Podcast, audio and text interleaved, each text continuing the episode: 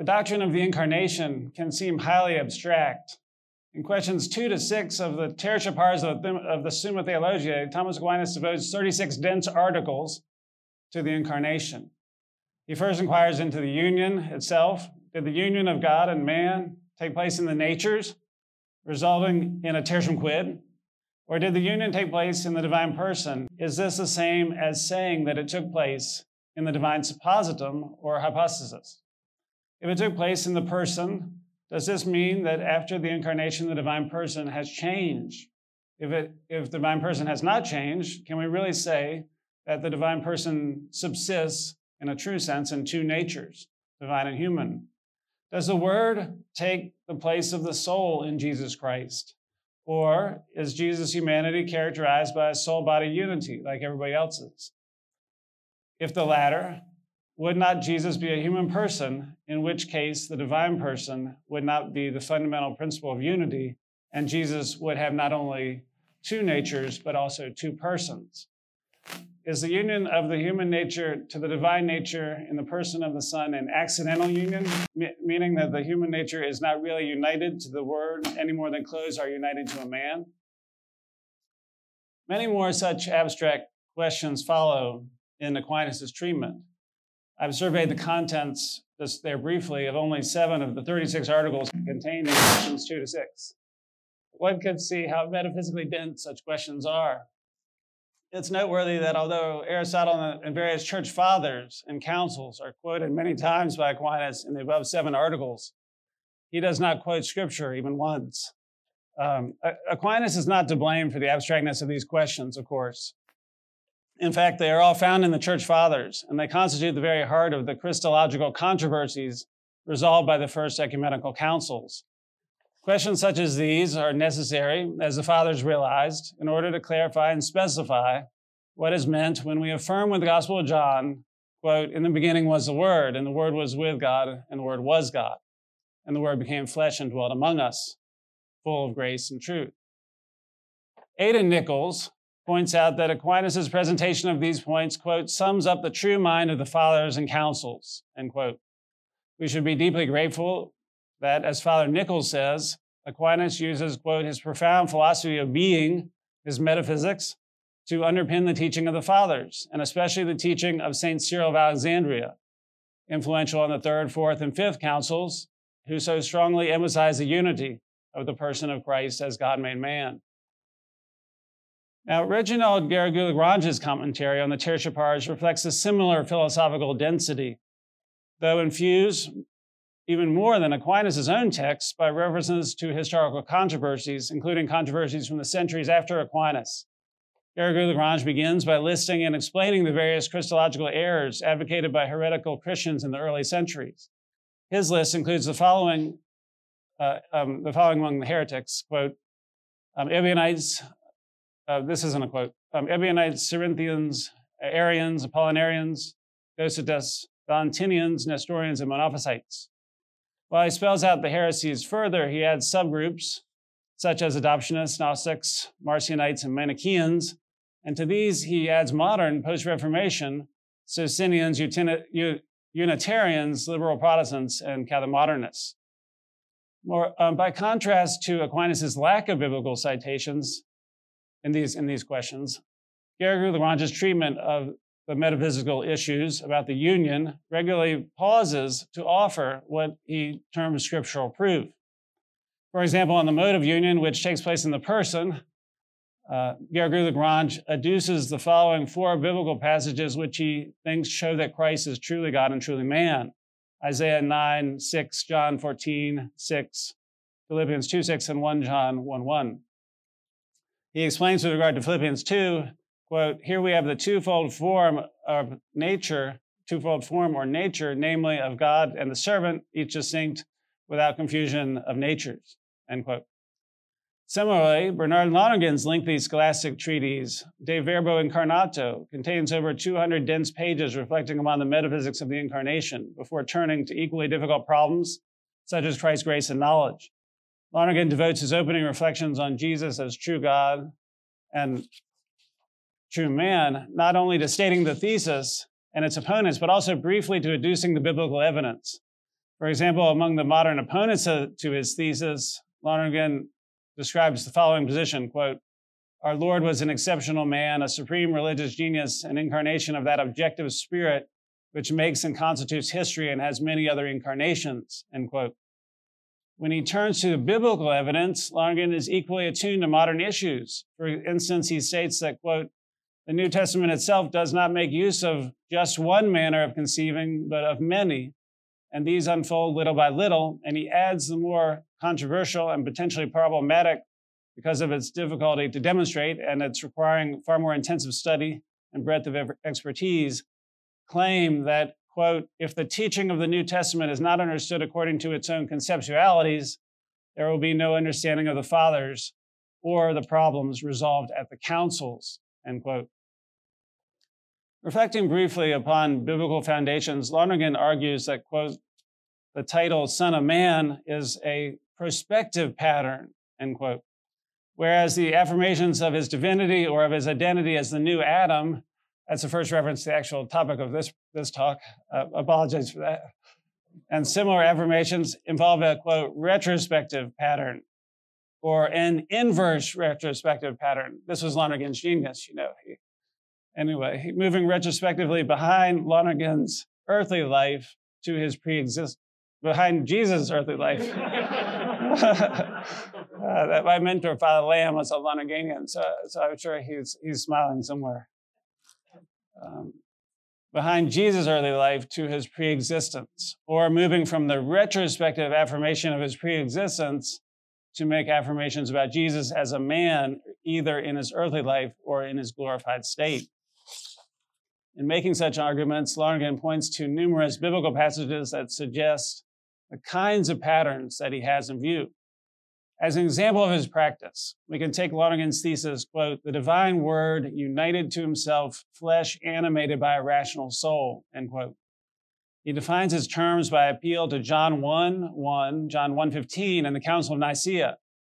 He notes that his thesis comes from the following sources. Cyril of Alexandria's second letter to Nestorius, as is affirmed by the Council of Ephesus, Constantinople 1 and 3, the Council of Chalcedon, and the Council of Rome in 382.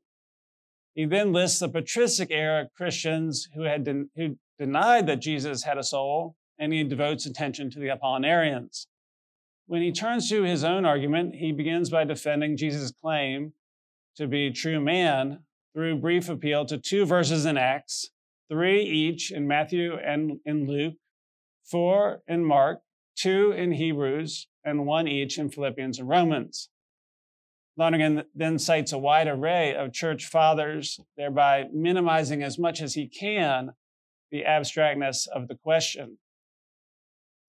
This path of quick lists of citations, or for, for lack of a better word, proof texting, serves a helpful purpose.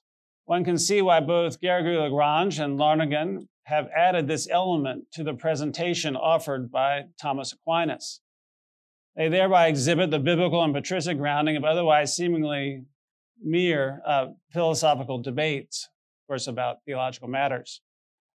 As Thomas Joseph White has shown in his The Incarnate Lord, a Thomistic study of Christology, quote, a Christological reflection that is more overtly metaphysical in kind can also take full and realistic account of the historical characteristics of cosmic, historical, and human reality. End quote. Indeed, this is an achievement not only of White's book, but also in their own ways and to varying degrees of Lonergan, Garrigou, Lagrange, and Aquinas. Early in his book, Father White chose on biblical grounds, quote, the inevitability of metaphysical inquiry into the person of Christ for a right understanding of Scripture itself, end quote. His book demonstrates this necessary interrelation of scripture and metaphysics. When Father White turns to his chapter on, quote, the ontology of the hypostatic union, he argues that, in fact, quote, there exists at work in modern Catholic theology a subtle but real obscuration of the deeper mystery of the hypostatic union, end quote. For example, in overthrowing neo scholastic understandings of the incarnation as unbiblical and ahistorical, and in seeking to locate the union of God and man in the consciousness and interior religious history of Jesus Christ, Karl Rahner ends up promoting, says Father White, a Nestorian doctrine of the incarnation as the highest instantiation of habitual grace. It's no wonder that philosophical care needs to be taken in expressing theologically the biblically revealed mystery of the incarnation. As Corey Barnes observes with reference to Aquinas, an adequate Christology must, quote, maintain a precarious balance of the unity of Trinitarian actions ad extra with the Word alone as incarnate and as causing salvation through instrumental efficacy, efficiency, end quote. This precision cannot be accomplished without metaphysical profundity as a requirement for theological labor. With respect to the incarnation, then, metaphysical analysis serves the task of understanding and communicating the scriptural witness to the radical uniqueness of Jesus Christ. What it means for there to be an incarnation of the divine Son without the Son changing or becoming something different from the divine Son has been well described by Father Dominic Legge. Quote, because of this filial mode of existing that characterizes his person as the divine Son generated eternally by the divine Father, Christ's humanity bears the Son's personal property. Everything in that humanity takes on the filial mode of the Son, end quote. What does it mean, though, for a human nature to exist in a filial mode? How would manifesting a thoroughgoing filial mode make Christ in his humanity different from other humans? In my view, this question opens the door to a fuller contemplation of Christ, the new Adam, the fullness of what Adam should have been, given that Adam himself in the Gospel of Luke is identified as, quote, the Son of God. That's um, 338. Um, thus, rather than repeating the valuable work of Garrigou-Lagrange, Lonergan White, and others, my task here tonight involves approaching Christ's redemptive incarnation from another angle. I appropriate St. Paul's insight as stated by Matthias Joseph Scheeben that, quote, the first Adam in God's design was the type of Christ as the second Adam, end quote. Before the fall, says Scheeben, Adam, quote, was the direct image of Christ. But in his disobedience, he became the reverse image. My focus will be on exploring the incarnate Lord through his identity as the new Adam. At the outset, let me note that in Aquinas' biblical prelude to his metaphysics of the incarnation, specifically, I, have in mind here Article 5 of Question 2 of the Tertia Pars, uh, or is that, is, I think I might have meant question one. I can't remember. Um, he quotes a core New Adam text, 1 Corinthians 15 47. Here, Aquinas asks why God did not simply found the whole human race at the very outset upon the new Adam, the incarnate Son. Aquinas' answer is that it befits the proper order of body soul creatures to move from Adam, source of the bodily life of all humans, to the new Adam, Jesus Christ, source of the glorified spiritual bodily life, graced and glorified spiritual bodily life of all humans. Our possession of a natural earthly life in Adam is the foundation that makes us open to receiving in the new Adam a share in the heavenly Trinitarian life. Of course, uh, it might seem that being the divine Son would make Christ less a man and less Adam but in fact, the contrary is true. Joseph Ratzinger comments, quote, that man is most fully man, indeed the true man, who is most unlimited, who not only has contact with the infinite, the infinite being, but is one with him, end quote. The hypostatic union enables the new Adam, who is the self, who is self-surrendering son of the Father, uh, this is Ratzinger, to exercise obedient love that would have been perfective of Adam. As Ratzinger's friend Hans von Balthasar puts the matter, quote, the first Adam is not perfectible in himself. He must die to himself if he is to be lifted to the level of the second Adam. and wait, to, of the second of the second Adam and incorporated into him. That this is possible is something he owes to the second Adam, his goal and his source. End quote. The Protestant theologian Joshua McNall sounds a similar note when he points out that the basis for Christ's redemptive work is found in, quote, Christ's recapitulative identity as the God man and the true imago Dei, that is, the new Adam. The new Adam, the point is, the new Adam is the model for the first Adam and not the other way around. Okay, so in this, in this essay, then my purpose will be to draw together and, and attempt to exploit for dogmatic purposes um, the new, new Adam Christology of Scripture, the Fathers, and Thomas Aquinas. Let's see. I will proceed in three steps. First, I'll explore the Gospel of Luke's testimony to the new Adam with reference also to Irenaeus and Cyril of Alexandria. Second, uh, I will investigate some historical, critical, and patristic interpretations of the new Adam according to Romans 5 and 1 Corinthians 15. And third, I will discuss Aquinas' commentary on these Pauline passages. I hope to offer a portrait of Christ the new Adam that integrates historical critical exegesis and patristic medieval theology. And most importantly, for my purposes, that demonstrates the dogmatic value of contemplating Christ along this typological path. Now, let me explain something here is that, is that I'm actually not going to do the first two steps. Uh, not even, I'm not going to, but those were really the best. Those were the ones on the, on the um, historical critical, the, the scriptural and the, and the patristic. And so I'm not going to do that, but I'm going to do essentially what I'm going to do is essentially like half of the Thomas Aquinas section. And then that'll probably be enough to, um, you know, to get to the time limit. But, um, but the, bottom, the bottom line, y'all, is, is that um, in writing this piece, I, I had trouble because the, the question is I can see the value. I can see the, as I did all that introduction to basically to tell y'all that I see the value of, of this metaphysically, what I call metaphysically dense um, set of questions that arise, um, you know, in the church fathers that really are necessary for interpreting scripture and that Thomas Aquinas presents to us um, early, early there in the Tertia Pars. So I see the value of that. But the question then in my mind is, is there a value? Is there a dogmatic value, you know, in thinking, in thinking the redemptive incarnation, um, in, in, in thinking this along the lines of of New Adam Christology, along the lines of, of um, the New Adam. And so I have to admit to you that, that I w- I'm still not totally sure of the answer.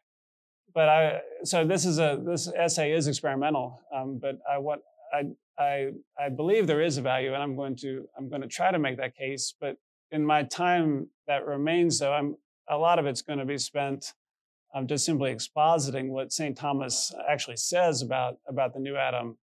So, so we'll see. We'll, we'll see. But that's what I, that's what I want your help with is, is, um, is figuring out, you know, is there real dogmatic value in thinking Christ as the new Adam? That's the key question.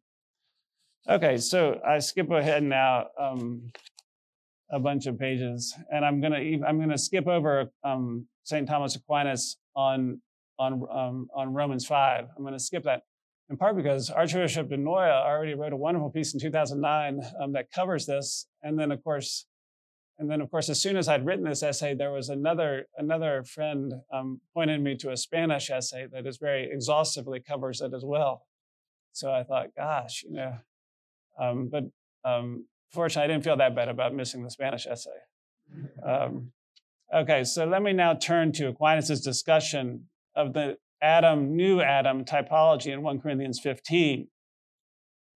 Aquinas begins his commentary on 1 Corinthians 15, 21 to 22 by highlighting the dignity that God gives to humanity. God could have redeemed humanity without any human help. God could simply have wiped away sin by fiat. But this would have left Adam as the head of the human race and would have meant that Adam's disobedience was never reversed from within the human race. For Aquinas, it is therefore fitting that God send the Redeemer as the new Adam, fully human. In commenting on 1 Corinthians 15 22, Aquinas cites two passages from the Gospel of John, namely 526 and 528. These passages show that Christ's causality of eternal life has a twofold dimension. On the one hand, Christ um, can be the cause of our eternal life because he is truly risen in his glorified humanity. But on the other hand, his divinity, his unique relation as son to his father, also bears upon his ability to cause eternal life, including the glorification of his own human nature. In John 5 26 and 28, Jesus states with, with regard to the coming resurrection of the dead, quote, For as the Father has life in himself, so he has granted the Son also to have life in himself. Do not marvel at this, for the hour is coming when all who are in the tombs will hear his voice. All are to be made alive. 1 Corinthians 15 22. Made alive in Christ, not only because Christ is risen, but also because the Son, begotten of the Father, has, quote, life in himself. Thus, Aquinas unpacks 1 Corinthians 15, 21, 22's Adam, new Adam typology in light of the Gospel of John's doctrine of incarnation. And in my, in my historical critical um, section, I showed that that's not normally done in, anymore by um, historical critical exegetes. Commenting on 1 Corinthians 15, 45 to 49, which is the major section of, of New Adam material, Aquinas again gives the Adam Christ typology a Johannine inflected interpretation. He begins by briefly reflecting upon 1 Corinthians 15 45's reference to Genesis 2 7, quote, the first man, Adam, became a living soul. According to Genesis 2 7, as Aquinas observes, this happened when God breathed the breath of life into Adam's flesh. He specifies that God's breath here is not the Holy Spirit, but for Adam, instead, to be a living soul simply means being animated. The condition of the first Adam then describes the human possession of earthly life. By contrast, quote, the last Adam became a life-giving spirit, 1 Corinthians 15, 45. But why is Christ called the last Adam? Aquinas pays a lot of attention to, to this phrase. According to him, Paul deliberately chooses the term last because Jesus establishes the final destiny of Adam. There can be no further advance, no further progress.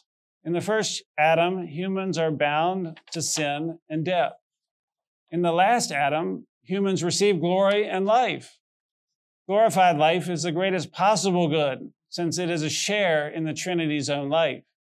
To underline this point, Aquinas quotes three biblical texts, and the first is Isaiah 53 3, which in the RSV reads, quote, He was despised and rejected by men, but which in the Vulgate, as Isaiah 53 2 describes the suffering servant as, quote, despised and the last of men.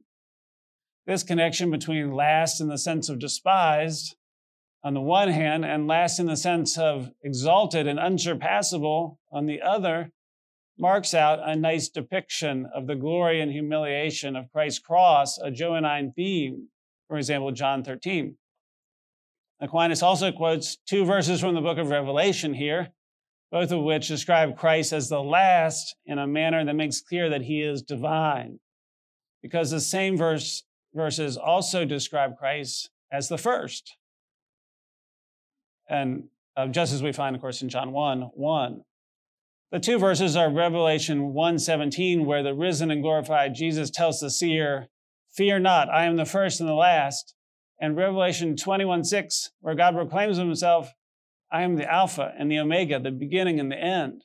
The conjunction of these two verses makes Jesus' divinity clear. Thus, Jesus is the last Adam because he is the divine Son incarnate. Christ exceeds Adam and he restarts the Adamic line. He stands, in a sense, he restarts the Adamic line. He stands not only at the beginning of history as the creator of Adam, but also at the end of history as the one who heals Adam's sin and the sin of all children of Adam, and as the source of the eternal life of the redeemed. In the same context, Aquinas identifies a, another comparison between Adam and Christ. In his original creation, as depicted in Genesis 2, Adam was perfected by the infusion of the soul. This made Adam into what Paul in 1 Corinthians 15 46 calls a physical being or, quote, a living soul.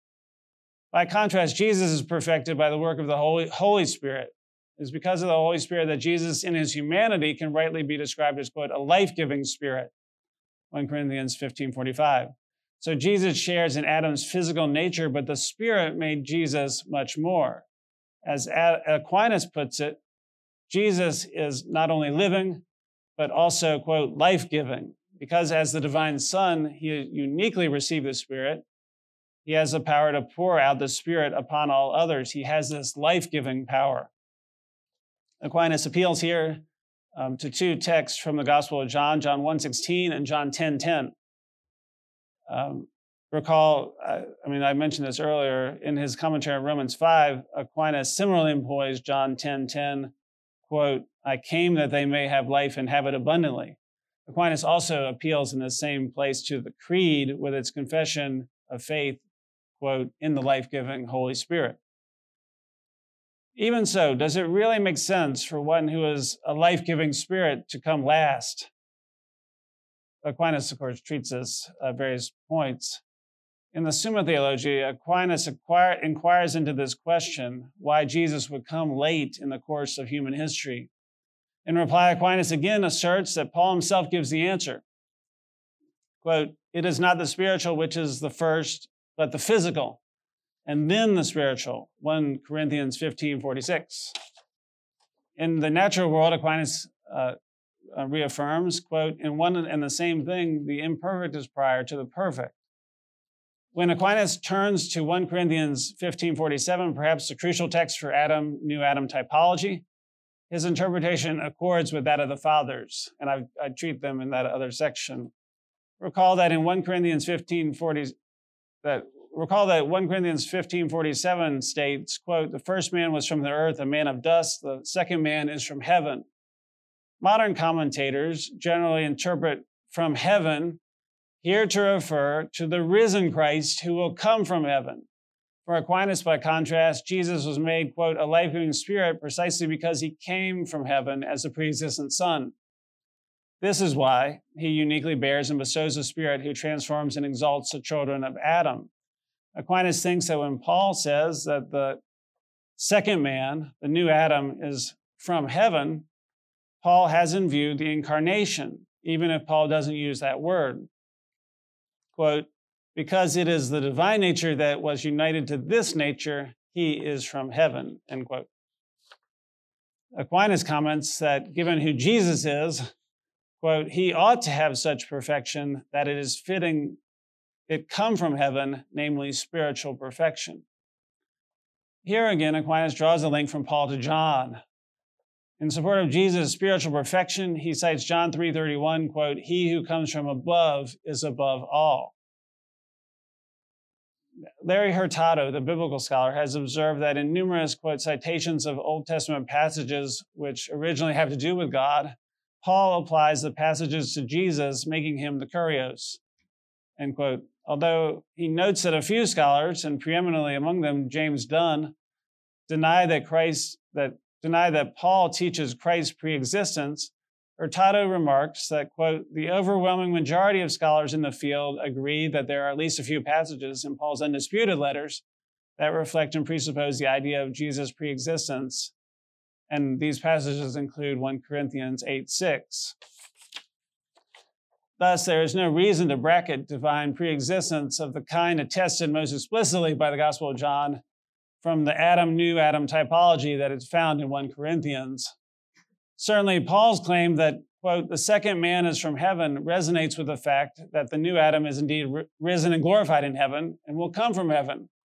But the phrase from heaven has a polyvalent meaning here. It includes Christ's divine preexistence. As Aquinas says, quote, um, wait, this isn't a quotation. As Aquinas says, the new Adam or last Adam can be a life giving spirit to all humanity precisely because he is from heaven, both in his divine preexistence and in his glorified humanity at the right hand of the Father.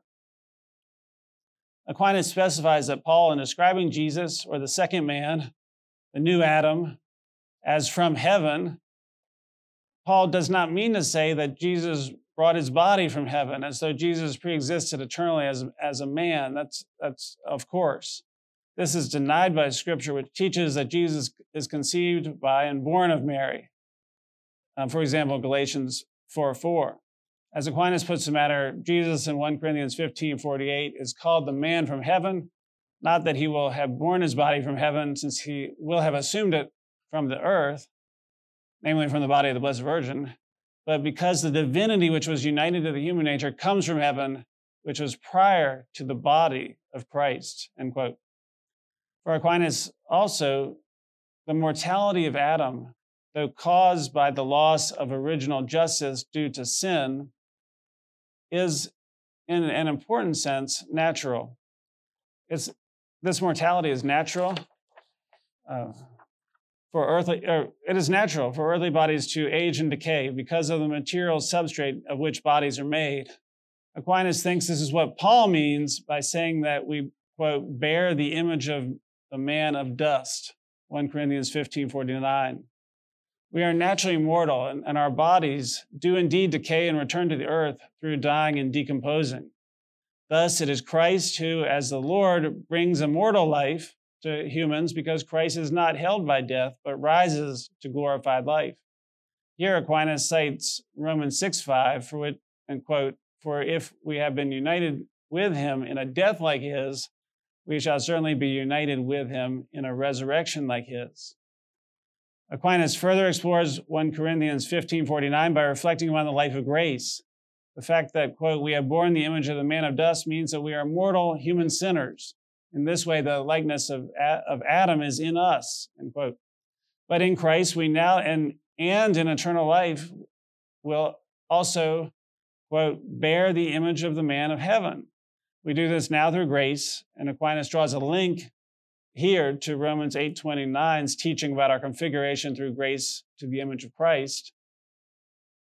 Here, um, here the scholar who um, has written uh, the um, most uh, developed essay on this topic of New Adam. I'm to I'm to mention him. His name is Luis Cruz. Luis Cruz emphasizes that this means being conformed to Christ's lowliness. This is an interesting point. Uh, what, it, what does it mean to be configured to Christ's grace and to, to bear the image of the man of heaven? Cruz emphasizes this means being conformed to Christ's lowliness.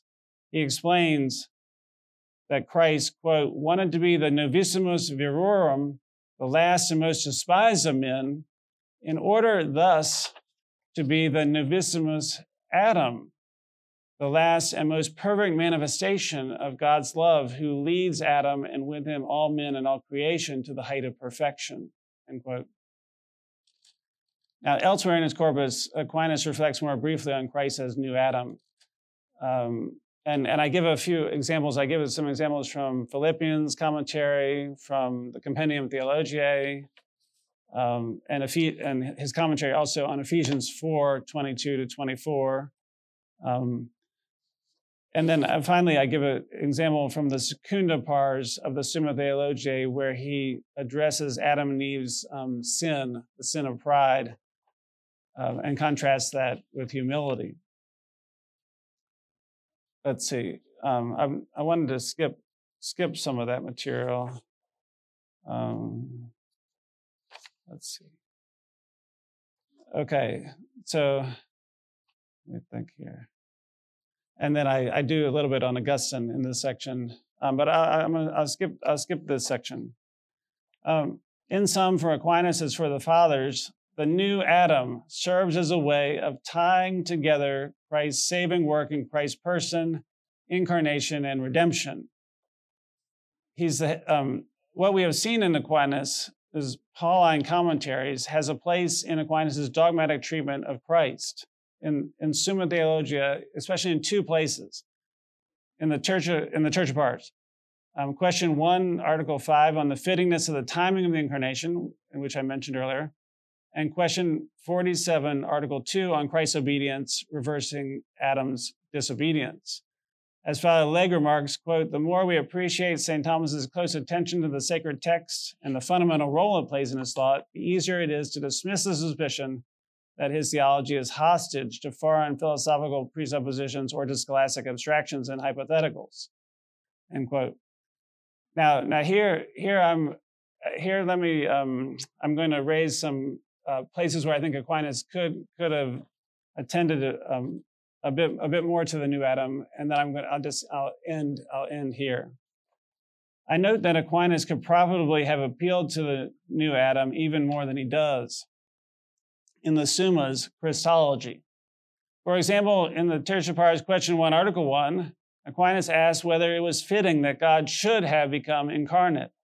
In responding that the incarnation is the highest possible expression of God's goodness in communicating himself to creatures, Aquinas could have had recourse to the theme of the new Adam, as does Vatican II's Gaudium et Spes when it states, quote, it is only in the mystery of the Word made flesh that the mystery of man becomes truly clear.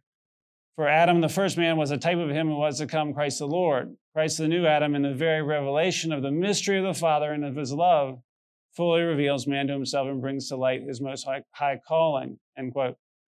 Similarly, the set of dogmatic questions arising from the early councils, to which I briefly directed attention at the beginning of this essay, with respect to the union of the divine nature and the human nature in the person of Christ, and uh, that's um, questions two to four of the Tertia Pars. Also, the, with the, questions on the fullness of the human nature assumed by the Son of God. That's questions five to six of the Tertia Pars.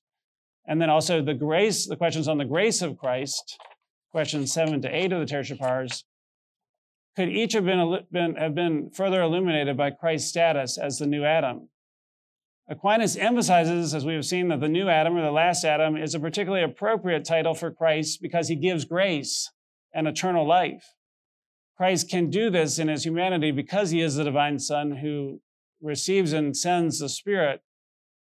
The union of the divine and human natures in the Son is what makes Christ the new Adam rather than simply another Adam. If Christ were not fully God and fully man, he could certainly not be the new Adam. And so the fact that he is the new Adam is pertinent, perhaps, to the Christological controversies of the early councils.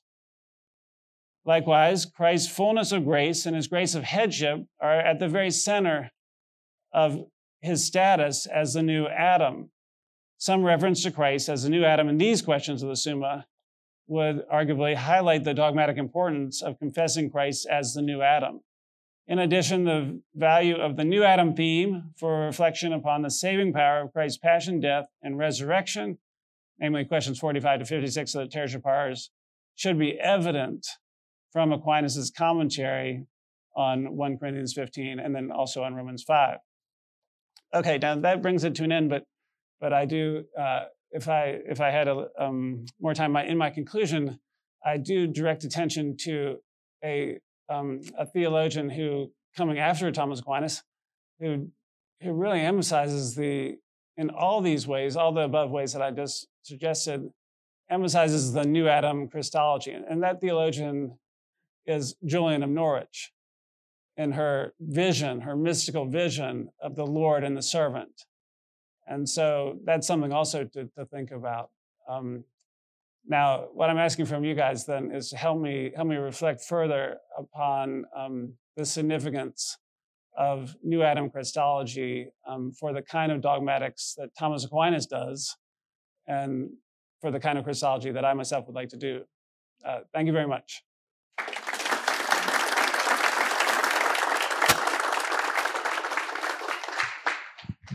Thank you, Dr. Levering. We have time for some questions. Thank you, Dr. Levering. Dr. Levering, that was fantastic. Um, I just was wondering, and I don't know if this is directly maybe related to the um, question of dogmatic importance, but I was struck by something you said kind of in your introduction, where you were pointing to uh, St. Thomas's kind of vision as of um, Christ as the um, the uh, the sorry that Adam is the type of Christ, even at his creation, at his own creation, that he's a type of Christ, um, seemingly like in his state of original justice as well. So I was wondering if, in your in your estimation, or in Saint Thomas's estimation, estimation, um, would uh, it it be fitting for Christ to have become incarnate, even if Adam had not sinned and man remained in their state of original justice? to perfect, like you were saying, um, the Imago Dei, I guess. Uh, okay, yeah, that, yeah. That, I'm, I'm reading a book on that. Uh, Justus Hunter, Justus Hunter's book, and I forget the title, but it came out from CUA Press. So um, I'm going to do a book review of that. And what what Justus Hunter shows is is very interesting. The um, the different ways that the whole the whole um, opposition between Aquinas and Scotus um, needs to be um, rethought in certain in certain ways on, on this on the on the topic that you mentioned. So, um, well, you know, Aquinas would I'm sure it would be on the question of whether it would be fitting for for Christ to become incarnate. I, I think Aquinas would certainly think that it would be and would would would be fitting you know whether whether scripture um, whether it would be fitting for us to say that christ would have become incarnate that, that's a that would be a different a different question you know so we in other words we we can't necessarily know that know that christ would have become incarnate but but i think i think certainly certainly to say that it would be at least as far as i'm concerned to say that it would be fitting um, you know the, incarn- the, the the idea that the incarnation is is fitting to god befits god well i think i think that fits with that that is accords with um, Thomas Aquinas's uh, view of the incarnation. You know, he gives the ten reasons why why um, why uh, the the incarnation is is fitting, and, and those ten reasons um, are, are not limited in any way to solely to our healing from from sin. So so I think I think certainly yes, it, it's fitting. You know, the incarnation is is fitting. Thank you very much, Dr. Levering. Um, so it always seemed interesting that the categories of new and old are important in theology, mm. which is a kind of distinction, it seems, from philosophy, where you wouldn't want necessarily to highlight new and old as like ontologically distinctive, maybe. Mm. I mean, it seems that it, this comes up in the 20th century, like trying to bring timeliness into uh, into being. Um, and you brought up how I mean, I guess it's a it's a Latin thing that novissimus, new, most new, also means or can mean last. And uh, and then the thing I wasn't sure if you were trying to draw a distinction about was Paul's last Adam. So the the last Adam being the image in glory, the image of God in glory. Uh, uh, I think is what something you, you said. And then if that's distinct from the new Adam, so maybe that the new Adam is somehow a midpoint between uh, the last Adam and the first Adam, so that so that there's a nature, grace, glory, first, new, and last. Mm. So um, yeah, I guess that's kind of my question is were you interested in in uh, distinguishing the new Adam from the last Adam or is the is the new Adam the last Adam as the in that Latin sense? Uh, well, I'm myself am using using the terms essentially as um, remember the new the new Adam is is not not a Pauline term, you know. So the, the new Adam is is a term that is developed developed within the within the um, Catholic tradition. You know, um, the Paul, Paul uses the term uh, last Adam, so far as I re- remember. Now, of course, course, maybe I don't remember right, and he actually does use the term new Adam. But I think he does use the term last Adam. But but the issue that you're raising that that um, that I am interested in in my paper very much is the relationship between um, you know incarnation, the, the sense of of Christ, the new Adam, and the and there that being the incarnate one, the the incarnate Lord, um, who uh, essentially, um, you know, with all that, with all that means, and then then the sense of new Adam having to do with the redemption, which includes um, the cross and resurrection, and of course the ascension as well. But so so the risen, the fact that the new Adam is the risen one, and so, so I think for, for Thomas Aquinas, these are, these are connected, these are tightly bound. Whereas, of course, for contemporary biblical uh, New Testament scholars, at least ones I could find, it tends to, they tend to emphasize that when Paul talks about the last Adam or the new Adam, he's talking about the risen one, the risen one who is to come, you know, in, in the final judgment. Um, but this is important for me because um, I'm interested in this. I'm interested in thinking through the incarnation and specifically the redemptive incarnation, you know, with um, new Adam Christology. And so that's that's where uh, if there is a payoff to the paper, it would be um, in thinking through um, what does new Adam um, bring to our reflection upon um, redemptive incarnation. You know, Christ, Christ the incarnate Lord, uh, the Redeemer. And so, but but yeah, you you made a distinction there. For Aquinas, um, Christ would be the new Adam, you know, both in his incarnation and the new Adam or the last Adam um, as as the risen one. So in other words, he he would always be the new Adam, you know, um, whether or not he was yet yet had, gone through the cross and resurrection. In other words, if you'd even if you met him in Galilee, you know, in the midst of his public ministry, he would be the new Adam, you know. But but he would be he would be such as the incarnate the incarnate one. But remember, the incarnate one is always for Thomas Aquinas. It's always um, undertaking the redemptive incarnation, the, re- the redemption. You know, so so we have another question. There's uh, at least four more, maybe five uh, plus questions, but Father Langevin is up next. Over here on this side. Thank you. Thanks so much for coming, Dr. Levering, and sharing your wisdom with us.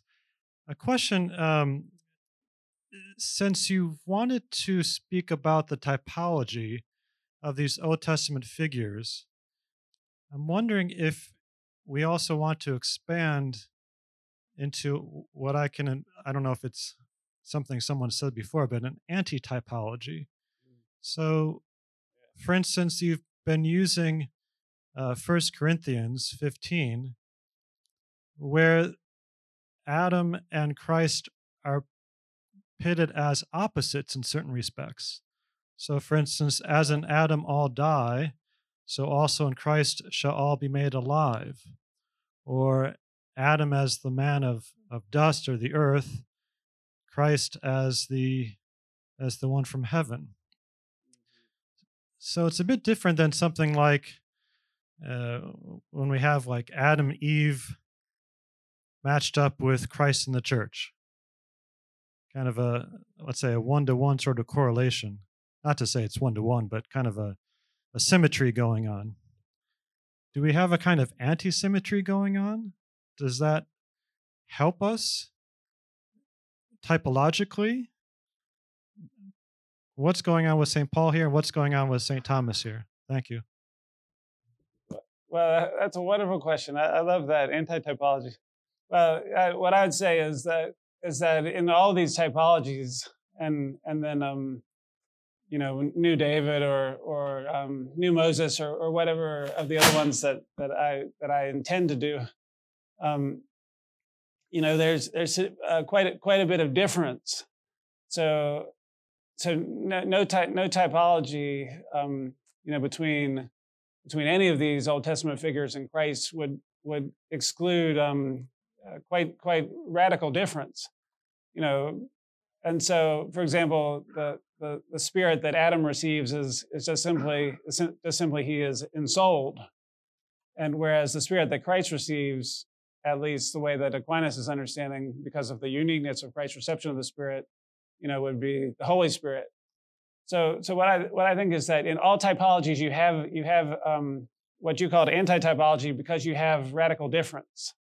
But but nonetheless, Aquinas would think that in Adam we all die. But but remember, he he think he tends to think that that all all the the whole human race, in in some sense at least, at least I'm certainly including Christ, um, is mortal, is mortal, and so uh, you know is made of mortal flesh.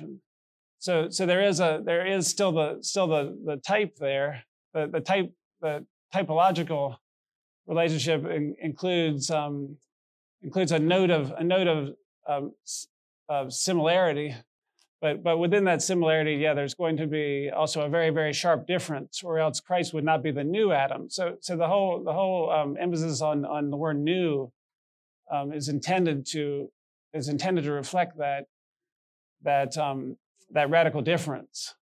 And then, then the repetition of the word Adam is intended to indicate um, indicate uh, some some points of, of correlation or points of analogy. You know, um, you know, ty- typology there. So, so I think I think that um, that that does come out. It comes out fairly well in Aquinas's treatment, where he he really he says, well, these are the points of connection. This is why we have Adam and the new Adam, or Adam and the last Adam. But but then but we have to keep in mind that the new Adam or the last Adam is is radically different in, in a in a whole set of ways. You know, so I mean, does that does that answer? But I, I love the point of anti-typology. I think that's that's a good thing to emphasize. Though, I like that. We'll go next to Brother Charles and then to Father Aquinas. Thank you very much, Dr. Levering. Uh, I wonder if the the linchpin here might perhaps be that reflecting on the new Adam for a dog for, for dogmatic purpose uh, helps us contemplate the soteriological dynamics of salvation of the incarnation, namely that. Um, and I'm thinking particularly here of Article Three in Question One of the Tertia Pars, where Aquinas asks whether God would have become incarnate had man not sinned, and he says the scriptural evidence says that the overwhelming that the reason that God became flesh is to save us. We, we can contemplate what might have happened hypothetically, but the reason is for salvation. And my thought is then that the new Adam as a name for Christ is intelligible only in view of the newness of that is intelligible only in view of the fall. Because even if Adam had not sinned, if God becomes incarnate, uh, there's, I mean, he shares the nature, the Adamic nature, but there's not really anything that needs, I mean, it's elevated, yes, but Adam already has, you know, maximal habitual, or he has, he's, he has habitual grace. He has the, the invisible mission of, of the Son in him. And so the newness of the incarnation seems to be less relevant. And and maybe then with respect to the um, the typology of the whole the whole rest of the Old Testament is that each of these fathers, uh, in a way, um, you know, they carry a, a, unique office in the Old Testament as God is marshaling us towards salvation, but they also err in definitive ways. Um, and so, you know, Christ comes and he he he in in being the new Abraham, new Isaac, new David, new and so forth, he um, he heals each of the particular wounds, and so we see maybe the reason for the Old Testament, which is to uh, to remind us of our need for salvation. Yeah, I like that. I like that. You're, you're saying the, um, the, the typology, the, the dogmatic of the typology really is is in the redemptive side of not not the incarnation side, as it were. If if you could if you can even separate them. But um, now now Aquinas he emphasizes that that Christ is that that when he talks about the new Adam, he he talks about well, um, it really emphasizes that Christ is is God. Christ is so therefore he is he's not just Adam, but he's new Adam because he's God. And and then he he does the same when he talks about the fact that Christ can bestow grace and that Christ can bestow resurrection and, and or that Christ can bestow glory, bestow eternal life. Um, he, he Christ's grace then also, you know, and and and Christ's grace, of course, I can see how that's connected with well, of course, everything about Christ is connected with with um, our salvation in a way, but but I, I wonder, I wonder. It does seem to me that um, that Aquinas makes it fairly clear that it's a union of the of the two natures that makes him the new Adam. And I'm I'm not sure that that that is. Um, I know it's it's for the purpose of our redemption. I, I know that, but but would that not be on? Would that not just um, simply be the he's the incarnate one? So I'm I'm wanting to. I'm definitely wanting to to be able to meditate um, to use the new Adam Christology, um, not not only for um, the reflection on Christ's saving work, but also, I'm suggesting that we can use the New Adam Christology for reflection on Christ's person and on the on the questions that that Aquinas treats early in the Summa. For example, the first eight questions. I mean, so those are, you know, that's I'm essentially I'm essentially saying that I love the first eight questions that Aquinas does, and I wish that he had done more of New Adam Christology in the first eight questions. That's essentially my my my point. But I'm I'm feeling very sheepish saying that because if Aquinas didn't do it, you know, then he must have had a good reason, you know. And who am I? You know? yeah.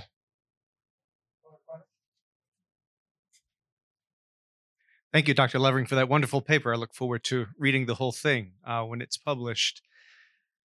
My question is this I think the popular understanding of calling Christ the new Adam or, or understanding Christ as bearing the title of the new Adam would would focus somewhat or it carries the meaning of uh, headship or paternity yeah. that yeah. he and Adam so the the connection there with Adam is that both Adam and Christ stand at the head, the beginning of not only eras of human history, but mm-hmm. also kinds of creation. Uh, And so, that being the, I think maybe the predominant or popular understanding, you've given us reason to think tonight I mean, by alluding, well, pointing to scripture, but also looking at texts in, in Aquinas that emphasize uh, sonship as as being, um, you know, a principal part of the content of, of that type or that that uh, that title. I'd like to hear more, just your thought about perhaps the the relation of those two, both paternity and sonship. Uh, you know, in in being uh, well, Adam uh, and the new Adam, uh, and mm-hmm. uh, whether you think those two things might be in tension or how they resolve, and perhaps one becoming maybe surprisingly more predominant than than the other. Uh, what a, what a great question, Father. Because in my in the introduction to my paper, I I asked the question of what does it what does it mean for Christ to have a filial mode, and then I say that um, I say that uh, reflecting upon the new Adam, reflecting upon Christ in terms of the new Adam will help us understand um, how Christ what it really means to have a filial mode. I say that in the introduction, but you have to remember that I wrote that sentence kind of late in the game and and I never really filled it out. I never. I'm not sure that I really persuaded myself. I thought that was, I thought I wrote the sentence because it sounded like a really good idea, but then did I did I really have I have I figured out a way to draw those connections? And and I feel like I haven't. Now now And when Aquinas talks about the Roman text, the text from Romans five, that's where he does all the headship material. So it may be that by only reading the First Corinthians thing because of because of time, uh, it may be that that's kind of the problem, and that if I'd read the Romans five material where I do talk about headship and and, and things like that, um, that I would have had a lot. I, uh, there's a lot of more material there, perhaps, to connect with with sonship. Um, you know, I, I don't. I uh, I'm not sure. I I think I think that. Um, you know, I tried to answer the type of question you're giving by um, some reference to the work of um, uh, Cruz. I forget his first name now. Um, what Cruz says is that is that the um, filiation or to be the divine son. He he he says, well, what that what that means is is this, you know, is this sort of essentially radical self-emptying. You know, it's um, or uh, self, essentially self-surrendering or, or being despised, being the being the last, you know, kenosis. And so I think there's room there to to think about that and to um, to reflect upon the relationship between um, sonship and kenosis. Um, and it doesn't have to be put into Balthasarian language. It could just simply be put in terms of um, obedience. Or um, if obedience is even even that is a bit uh, uh, Balthasarian, I suppose. So that could you could put it just in terms of love, you know, or in terms of um, you know those type of. Uh, you could you could find a way to think in terms of of what it means to be son in, in, in that in that way. Um, so I got to write that down though because I got to come back to that. And Aquinas himself doesn't spell it out when when he's commenting on um, on Romans five and and Romans uh, and 1 Corinthians 15, he doesn't spell out the whole issue of, of, of sonship, although, uh, although I do think the material is there. Um, when, when he's thinking about the new Adam and the, and the new Adam's obedience and the, the reversal of the pride by, by the perfect humility, I do think he's, he is thinking about, about the divine Son of the Father in that, in that perfect um, coming forth and that perfect um, you know, kenosis or whatever you want to call it. So I, I think there's ways from within Aquinas' theology to to draw that out, but but he he himself doesn't really do that. You know, in his in his biblical commentaries. Maybe because the maybe because uh, Raymond or whoever was writing it down forgot to write down that part.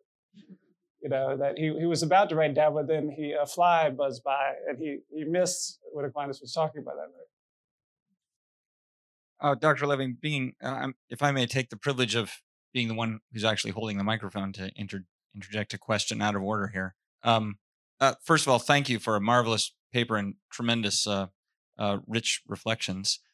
Um, I, when you talk about the the filial mode, of course, my ears immediately perk up because that's something I'm really interested in.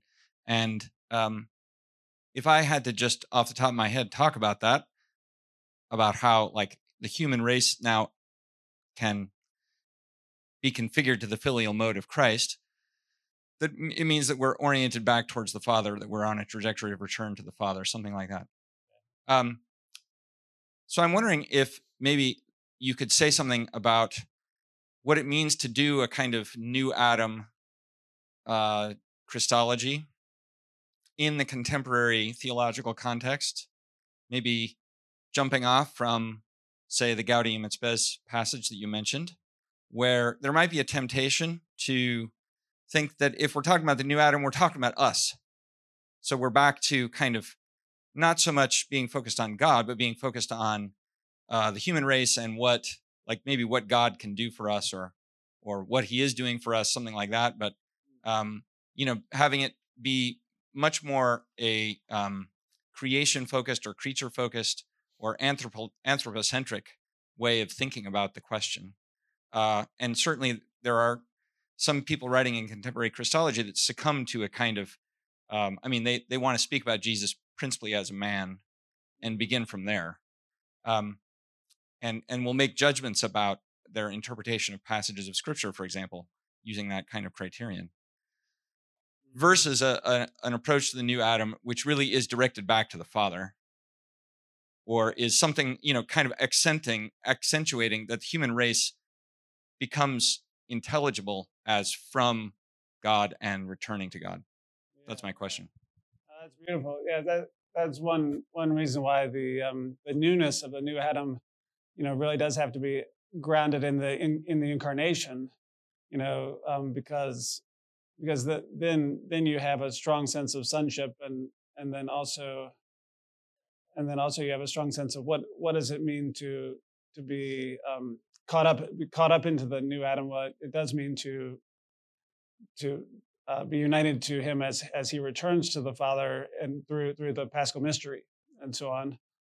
I, I don't know. In the in the conclusion of the conclusion paper, I have a really fun quote from um, Ural um, Yuval Yuval Harari. And if, if you haven't read Yuval Harari, he's the guy who writes um, writes books like Homo Deus, and bestseller things that you find in, you can find in the um, in the you know in the um, airport airport bookstore that type of thing you know but he's this he's a fascinating thinker because he he's one of those who writes the history of everything. He's kind of the history of everything type and then it, it all ends up with homo deus how and he has a he has another book called homo sapiens i think or no just maybe it's just sapiens.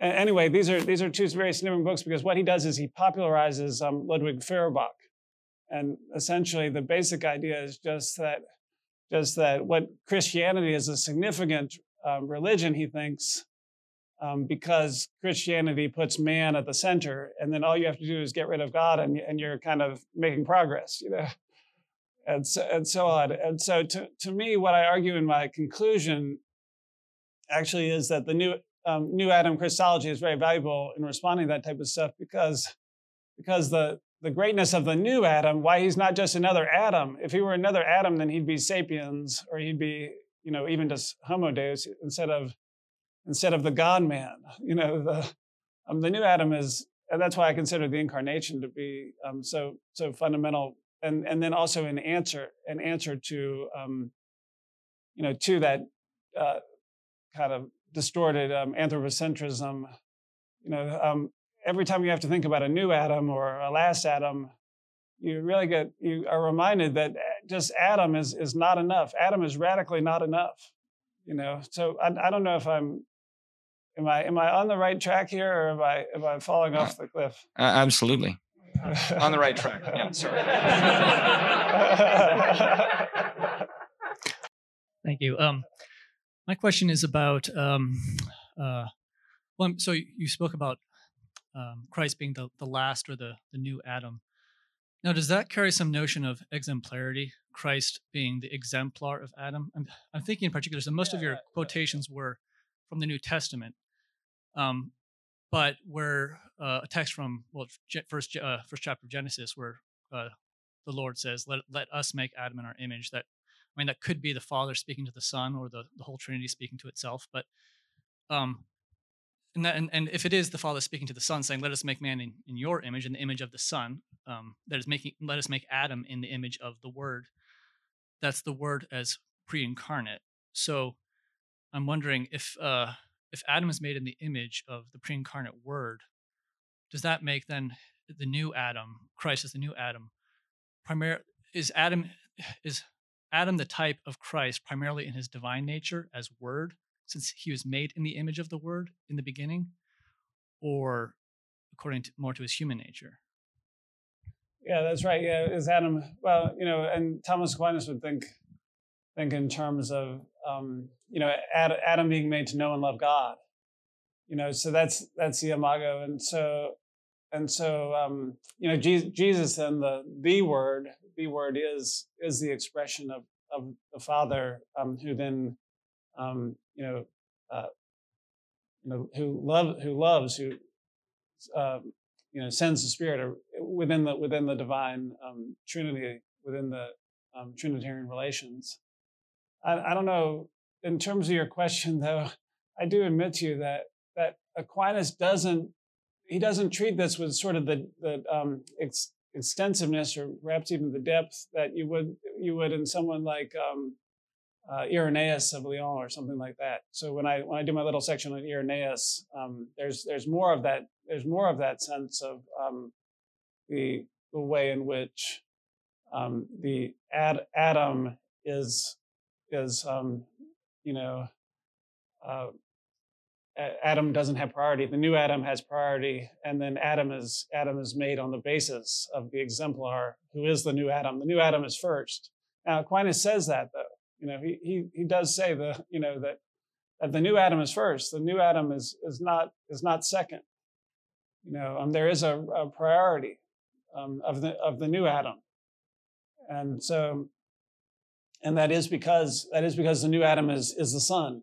You know, is the Word, and and so that's and so and so Adam then was was made to to know and love, to made to you know to be to be an image of and therefore to be like the image with a capital I, you know, which is the word. Adam was made to be an image like that, but of course, Adam, Adam um, got the got the good plan to have pride and all that stuff, and and things went south, you know.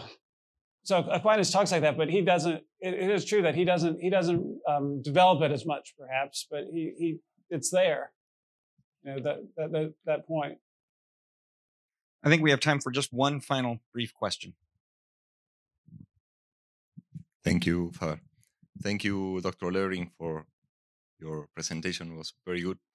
And I wanted to follow up on just exactly the last two questions. Uh, like sometimes many Christologies are made like from up, from below, like Father Dominic said, like an image of man, like from below. And uh, we see the, the great confusion there is today about what we are and what we're supposed to be. So my question is, what is the influence of uh, Aquinas' Christology on his anthropology, uh, and how studying Christ as the new Adam could have very good consequences also for today's philosophical anthropology uh, for us today? Well, that's that's a wonderful question, and I don't really, um, gosh, I don't I don't know the answer.